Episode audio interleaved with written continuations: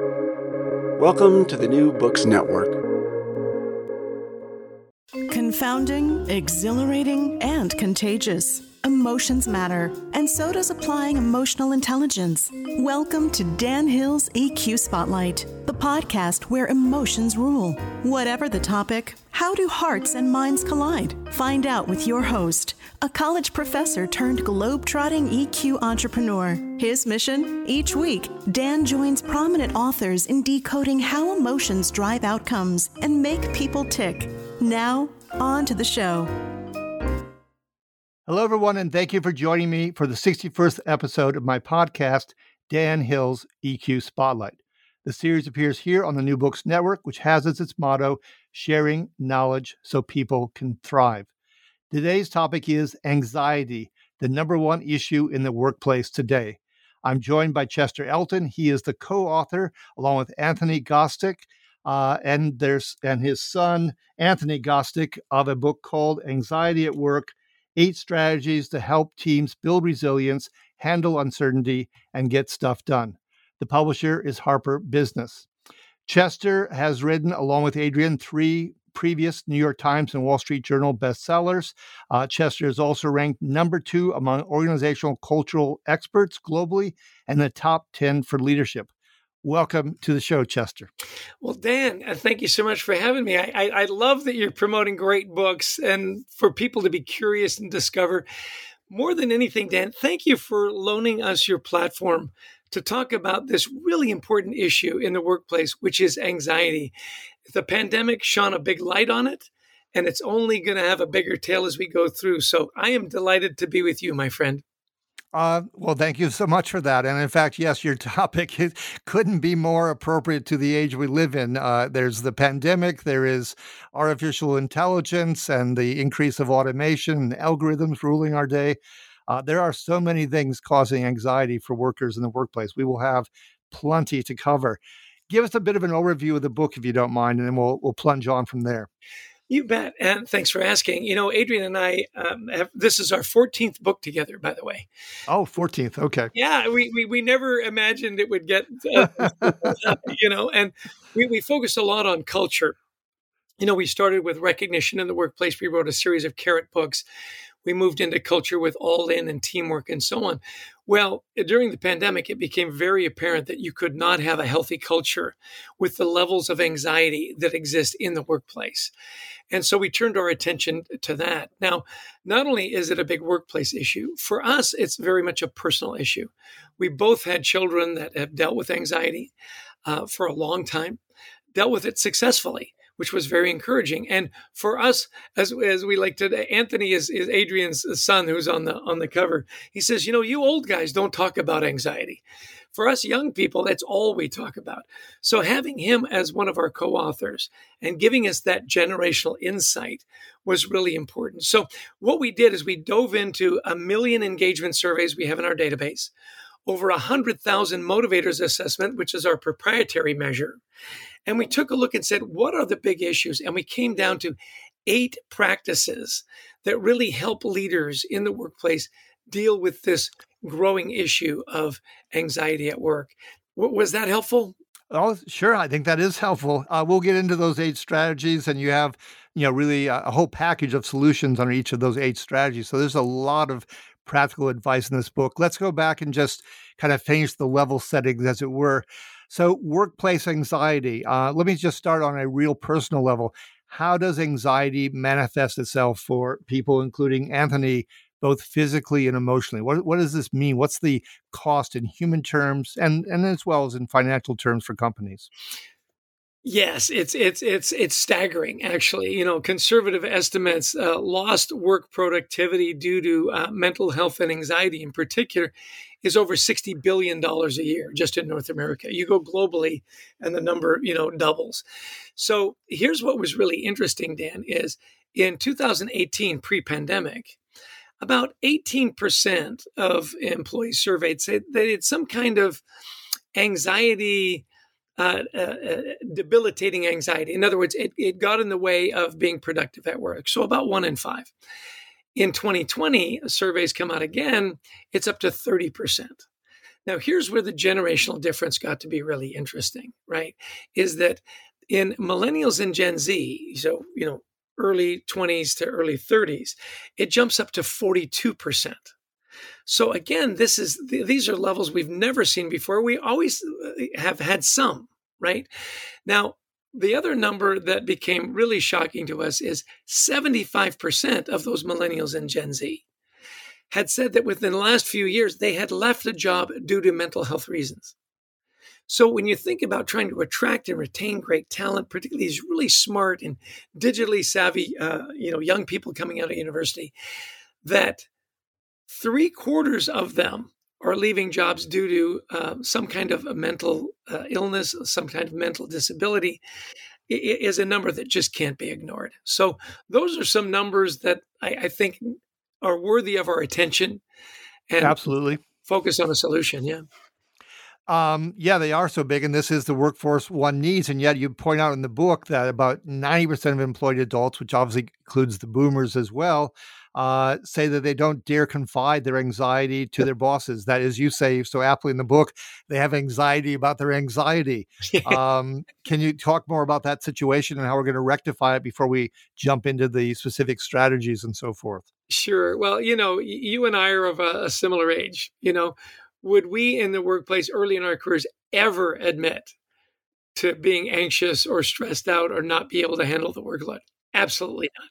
It was just a sign of weakness, right? Dan can't take it. Chester can't take the pressure, right? And so what did we do? We we hid it. And and, and that continues to be the case. You know, the fact that only one in 10 will or, or feel comfortable confiding in their manager and supervisor shows you the stigma that's attached to this particular issue. Now, you talk about health, forget mental health, physical, just health. I don't believe, and I'd, I'd love to see if you agree with me on this. I think you will, but you never know.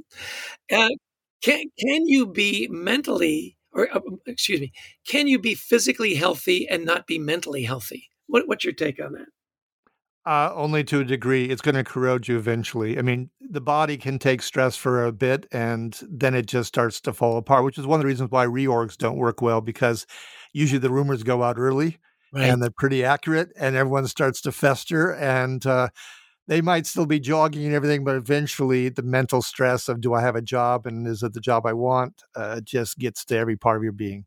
Exactly. So really the answer is no. You know, you can't be physically healthy if you're not mentally healthy.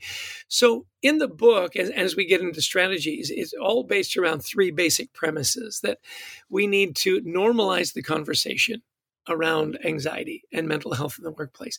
We need to, in particular, destigmatize the idea that if you're you know if you're having mental health issues or anxiety issues or stress issues that somehow there's a stigma attached to that right look it's a health issue so we need to destigmatize the conversation and then thirdly and this is the revolution dan is that we need to empathize with people.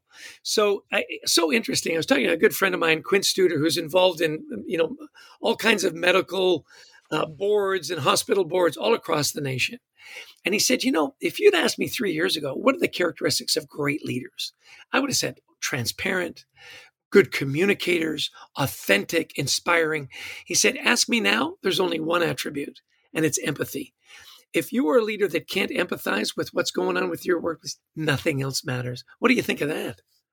I think a lot of that, because for one thing, part of my experiences is that I'm a emotions expert and a facial coder, and I did work uh, for a Big Ten basketball program, and the oh. coach had won a national championship, but was longer through his career, obviously older than his uh, players, and there was a real gap, and I would try to get him to do the empathy game, as a, so to speak. And he, he could bounce into it for a little bit, but his most natural thing was to go back to scolding and keeping his distance. And it just wasn't working for the players, and I could see it. So, no, no, I, I think for this generation and just for all of us, really, actually, uh, empathy is is is crucial.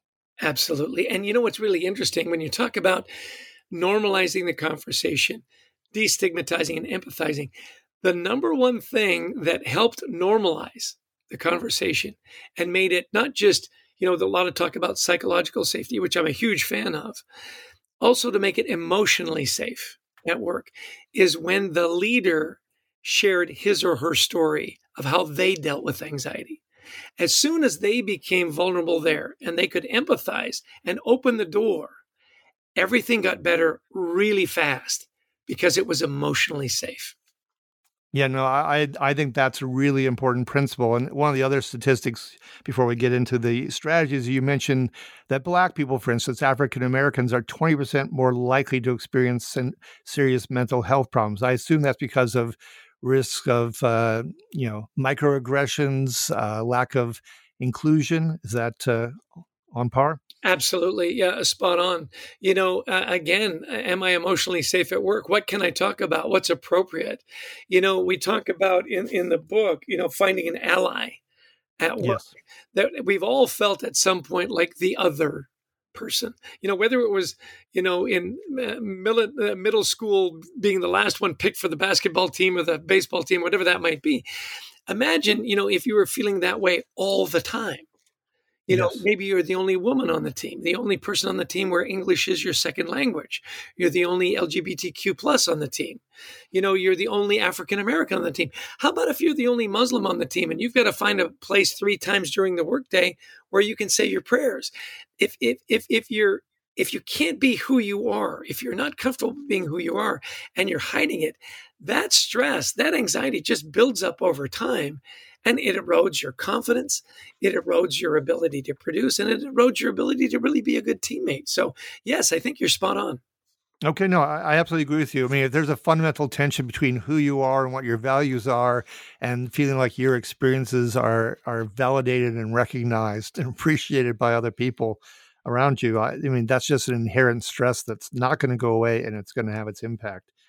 So let's let's get into these eight strategies. Um, is there maybe uh, one that's the, the key linchpin or a favorite one of yours? Let's start the conversation in that kind of way.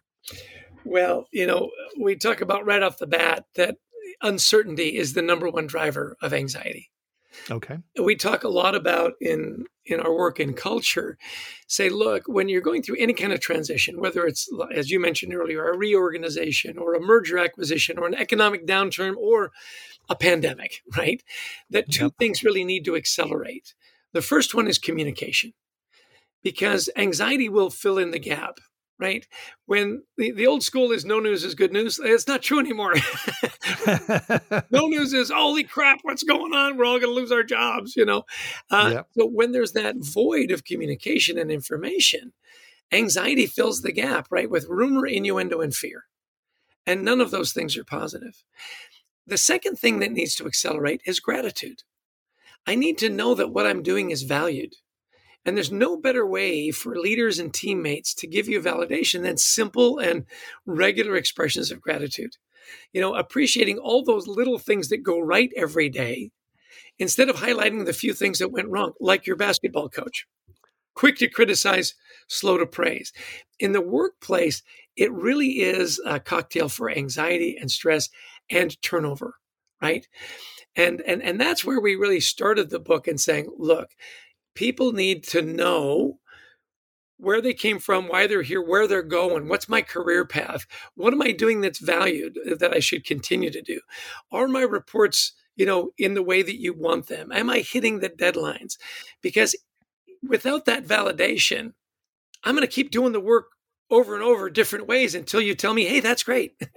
so, so let's let's let's head that off. So, absolutely, we talk about uncertainty is the number one driver of anxiety. So, okay, up your communication. Okay, so you mentioned in the book, um, you know, if you had to go to like two key principles, it sounded like one of them was a sense of mastery or self control of your environment, and the other one is social support. Can you tie those into uh, the uncertainty we've been talking about? Well, sure. You know, Gallup did some great work on this. You know, uh, highly engaged employees have a best friend at work. Yep. This is this socialization that I've got people at work that yes, they're my coworkers and I depend on them. I, I also have a friendship there. I've got a confidence there. There's a trust there that they'll look out for me and I will look out for them.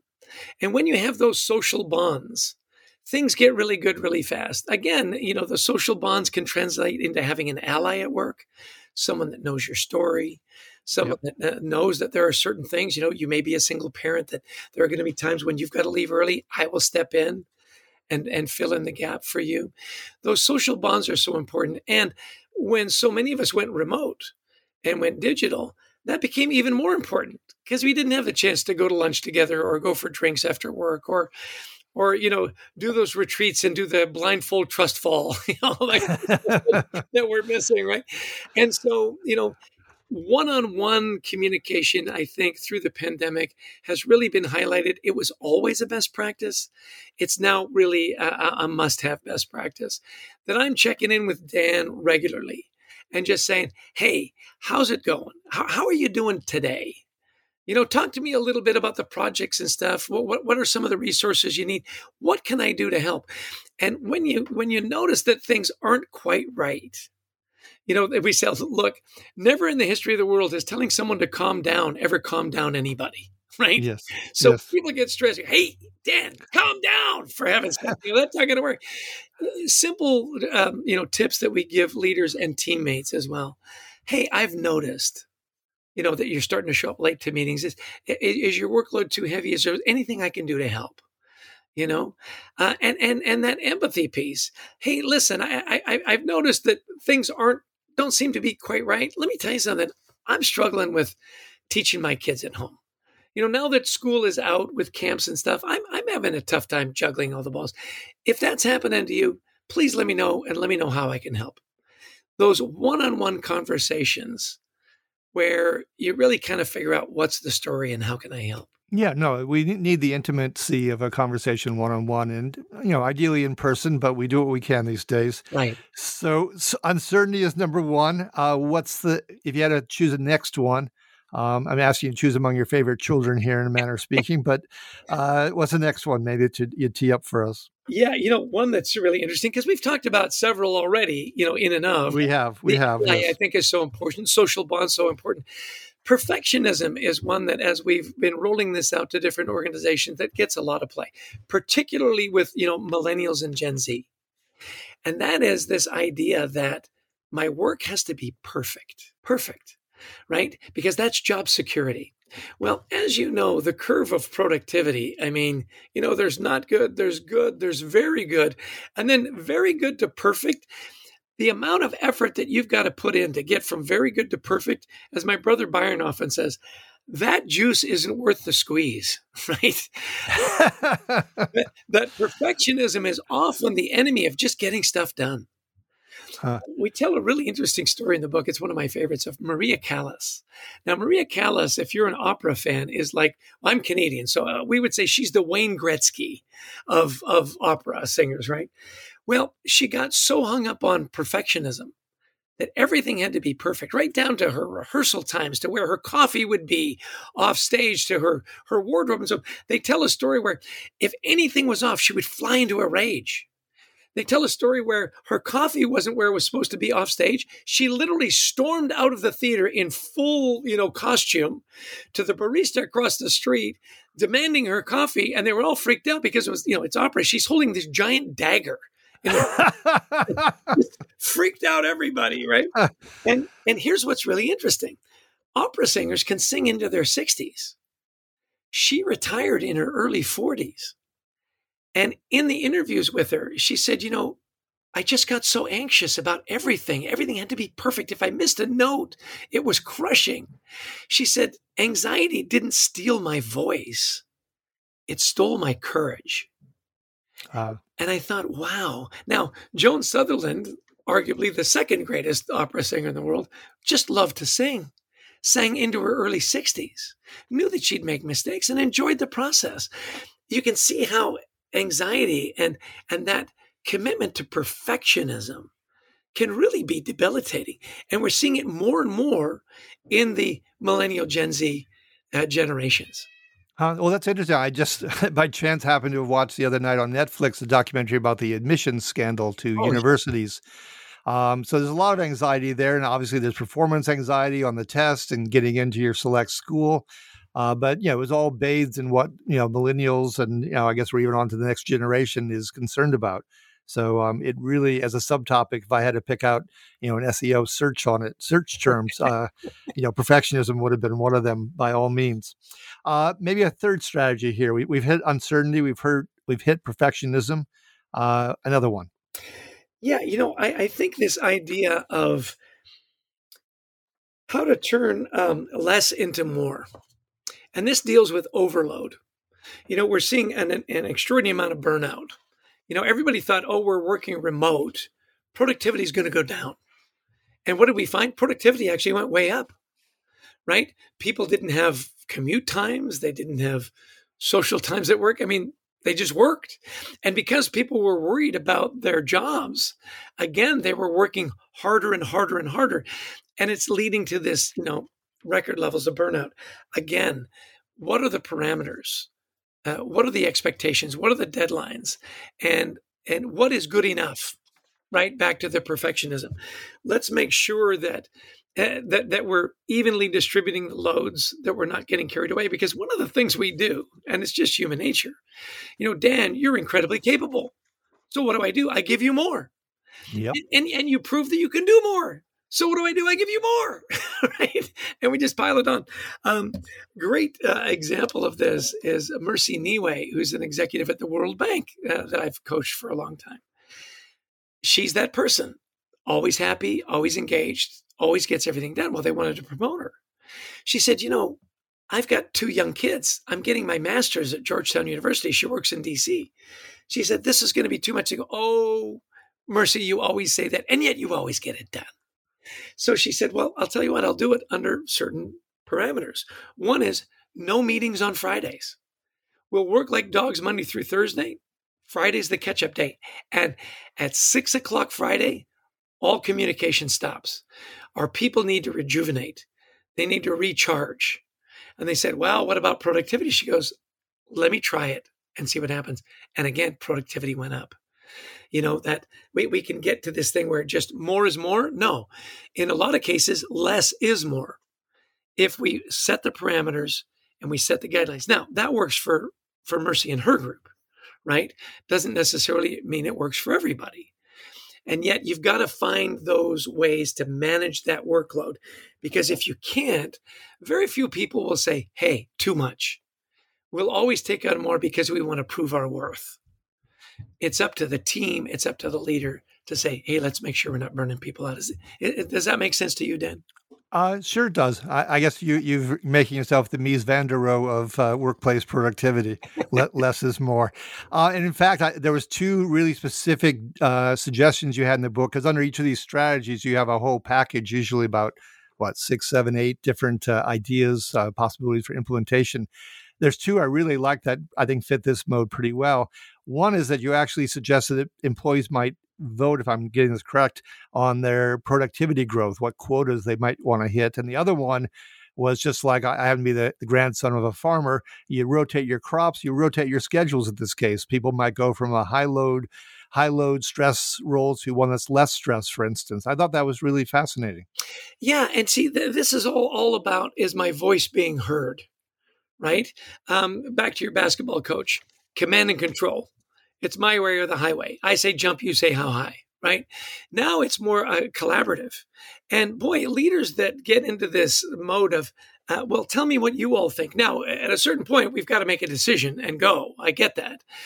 Let's get some input you know and and these ideas of like rotating from high stress to low, low stress and and voting on, on on quotas and so on this is all the voice of the team the voice of the employee and we've really found uh, through our research that when you're in a situation, in a culture where your voice can be heard, even if they don't take your suggestions, you've had that chance to, to put your case forward, engagement goes up, right? Security yeah, makes sense. Up, productivity, innovation, it all goes up when you listen to the voice of the team. And what does this mean? Because I mean, lots of trends seem to suggest that uh, organizations are flatlining, that managers might be more you know supervisors or people who uh, set up teams but that the team is really where the work's going to happen in the future. Are, are, you seeing that? How does this what you're suggesting here play into that? You know it, it really is you know when you when you deal with these kind of issues and anxiety so much of it is very much unique and individual to each team. All i can say is get to know your team and and figure out what works for you.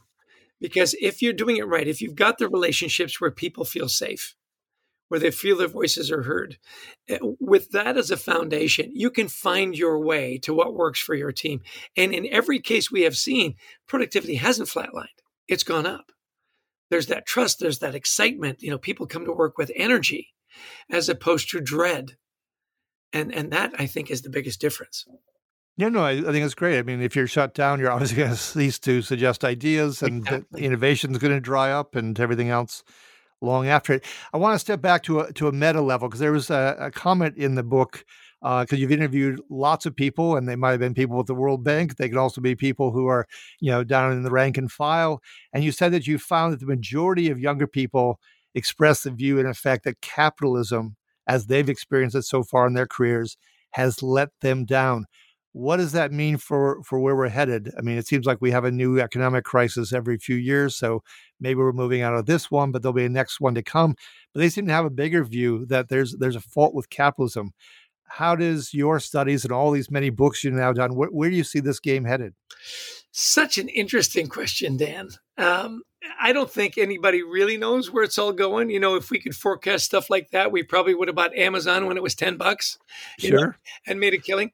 Um, but but good instincts, good instincts. Yes, I'll give you my guess, and and this is proved out in a lot of our research. You know, we have this wonderful motivators assessment, and when we looked at millennials and Gen Zs in particular, the top three motivators were impact, learning, and family.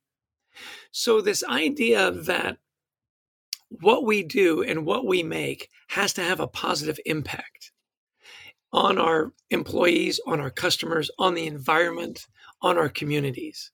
It can't just be about making money. You see, they've seen their parents' jobs dry up because, in their view, capitalism found a way to make it cheaper in China or Mexico, and their parents lost their jobs. Yep. You know, the financial crisis where uh, these predatory loans took advantage of the poor and the and the uh, unsophisticated when it came to, you know, financial things. They've seen this all go crazy. They've seen, you know, think about when we grew up and when we were going to school. Did we ever have an active shooter drill? Did you and I ever go to a movie theater and think, what's the fastest way out of here in case somebody pops up with a gun? You know, did we ever go to college and say, where's the bell tower? And how do I stay out of the line of sight? You know, where this, where, where can I lock myself into a closet where I can be? All these stressors, all this anxiety, and and they they come back and take a look and say, well, who's making money on all this stuff? It's all about making a buck. It's not about making a difference. And this is where you're seeing these this pushback on, you know, look, I want you to make money. I want you to stay in business. How are you doing that? Are you putting more plastic in the ocean? Are you putting more uh, carbon monoxide into the atmosphere? Are you are you supporting you know the refugees and and the poor? All this kind of stuff. Is there work life balance? Family that popped up for millennials and Gen Z. So interesting. They want a life. They saw their parents work for 30 years for the same company, only to see their, you know, their their their financial packages and their health packages eaten up because somebody was corrupt somewhere and it was all gone.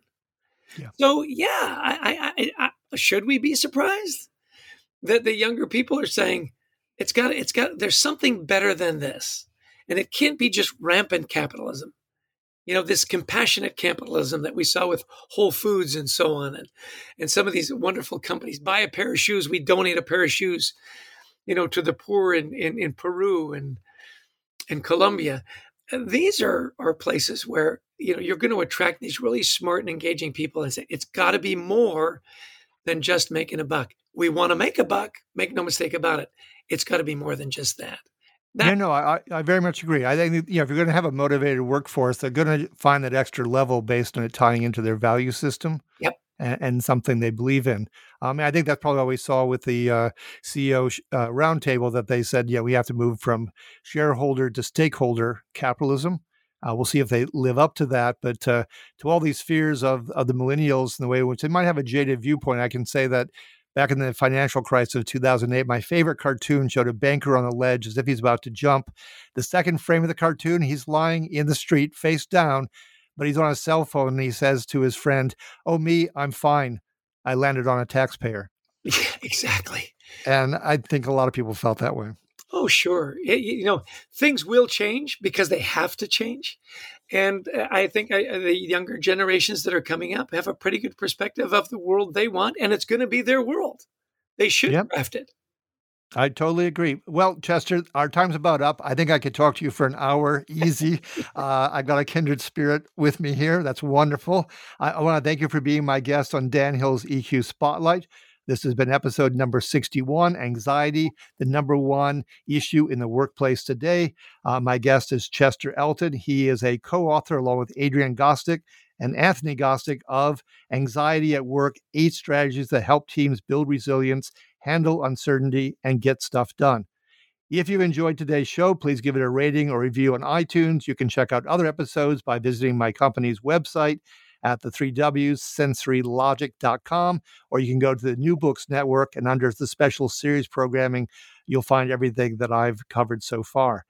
Finally, I'd like to conclude every episode with an appropriate epigram. I'm going to give listeners a two for one bargain today.